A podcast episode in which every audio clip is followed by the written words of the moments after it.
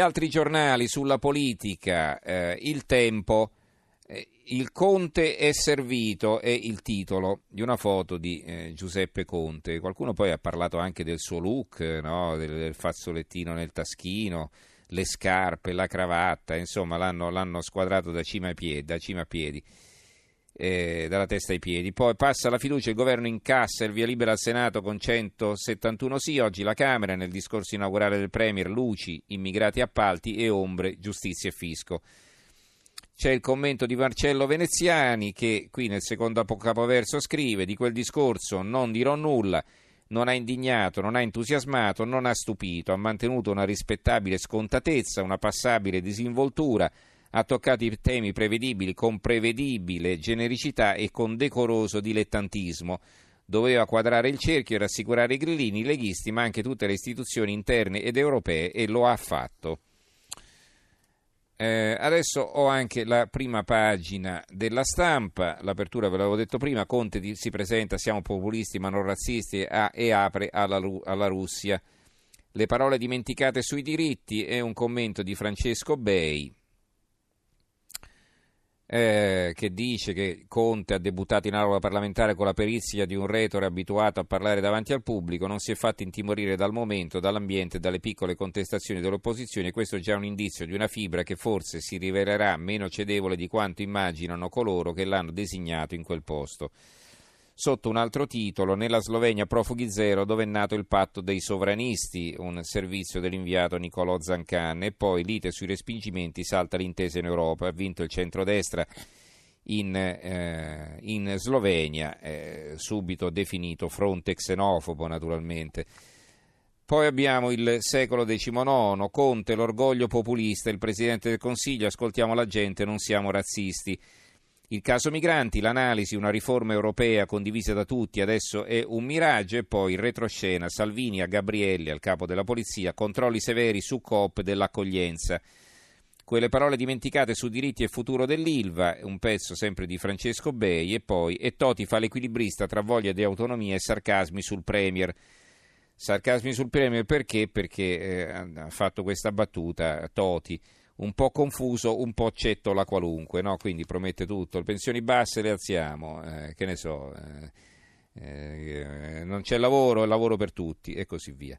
Allora, la Gazzetta del Sud, Conte populista per contratto, il premier euro non in discussione, parla di Russia ma non di scuola e cultura in Italia, l'ironia di Renzi. La Gazzetta del Mezzogiorno, Conte di lotta e di governo, populista sì se significa ascoltare la gente, apertura dalla Russia, migranti no al business, l'Italia fa, salva, fa saltare la riforma di Dublino. Il cambiamento varrà anche per il fisco, un pezzo di Luca Cellammare, sapete da dove parte? No, ve lo dico per curiosità, tanto sono poche righe. Alcibiade 450-404 a.C., politico e militare greco, considerato tra i padri della demagogia, raccoglieva consensi sfruttando l'odio tra gli Atenesi e gli Spartani all'epoca della guerra del, del Peloponneso. Non so se viene paragonato al povero Conte, insomma, al Cibiade, comunque. Eh, dall'opposizione al governo il passo non sarà breve di Giovanni Valentini. Eh, all'insegna di un populismo pragmatico e concreto, scrive Valentini, il neopresidente del Consiglio ha mostrato invece nell'Aula del Senato un carattere e una risolutezza che forse non molti gli accreditavano e alla fine il suo discorso di investitura, oltrepassando la durata di un'ora, è risultato più ricco di contenuti e carico di propositi rispetto alle attese della vigilia. Il Gazzettino di Venezia, primo si Conte il populista. Qui c'è il pezzo di Carlo Nordio, che poi era anche sul mattino di Napoli. Giustizia, buoni propositi, ma ricette da rivedere, è intitolato. Scrive Nordio, sulla legittima difesa si parla solo di generico potenziamento, sulla prescrizione di una sua restituzione alla funzione originaria, sulla certezza della pena di un suo contemperamento con lo scopo riabilitativo. Insomma, nulla di rivoluzionario, non la licenza di sparare sempre e comunque in casa propria, non il carcere per tutti, non un eterno calvario per chi cade nella rete della legge penale. Accanto a queste apparenti novità, le usuali aspirazioni predicate da tutti i governi precedenti processi più rapidi, giustizia più snella, risarcimento per le vittime, lotta alla mafia e alla corruzione. Un programma che presenta una continuità di propositi e che, temiamo, produrrà altrettante delusioni per alcune ragioni che provo a spiegare. Poi il pezzo prosegue. Eh, l'eco di Bergamo, il potere in Europa, Germania alle corde, un pezzo di Alberto Crali. Eh, eh, sentite qui, l'entrata in scena del nuovo governo italiano ha, cambiato la geometria del potere in Europa, scrive Crali. Si è posto in essere un asse Trump-Salvini che sta mettendo alle corde la Germania e questo senza che gli interessati abbiano brigato in tal senso. È solo il risultato di spinte politiche che vengono dal basso e di cui il presidente americano e il segretario della Lega si sono fatti interpreti. Sono le reazioni dei perdenti della globalizzazione, si trovano coalizzati senza saperlo solo perché hanno un nemico in comune, il modello economico.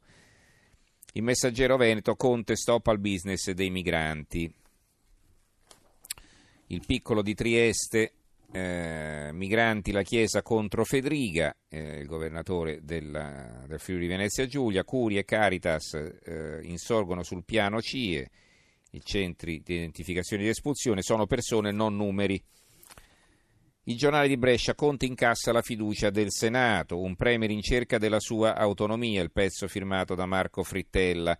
Raramente si è ascoltato un discorso programmatico così lungo e minuzioso, scrive Frittella, ma non per questo è sembrato esaustivo.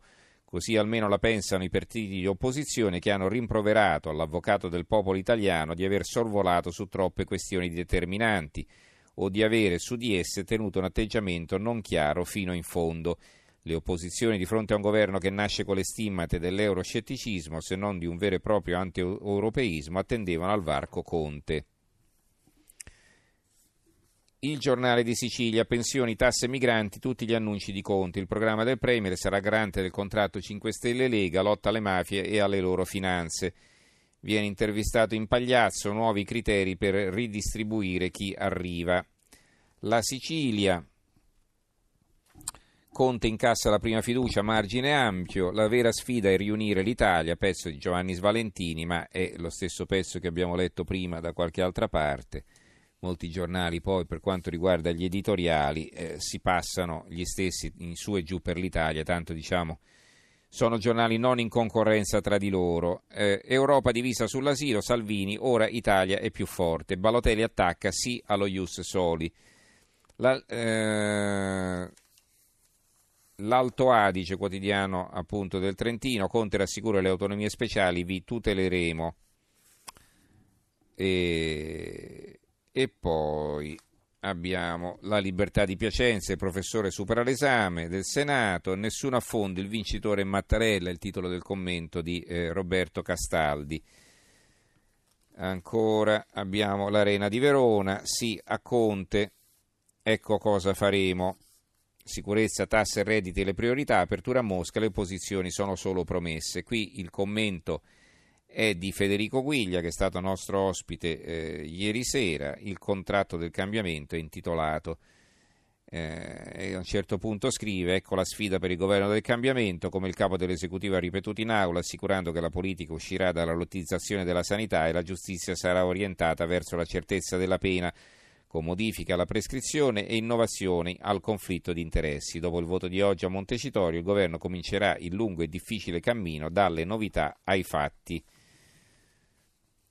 E va bene così. Allora, eh, ci sono molti titoli sulla eh, scomparsa eh, di Pier, Can- Pier, Carniti, vecchio leader della CISL. Carniti, cioè il riformismo, leggiamo dal dubbio. Il pezzo da chi è firmato da Anna Maria Furlan e Savino Pezzotta. Anna Maria Furlan, segretario generale attuale della CISL, e Savino Pezzotta lo è stato in passato.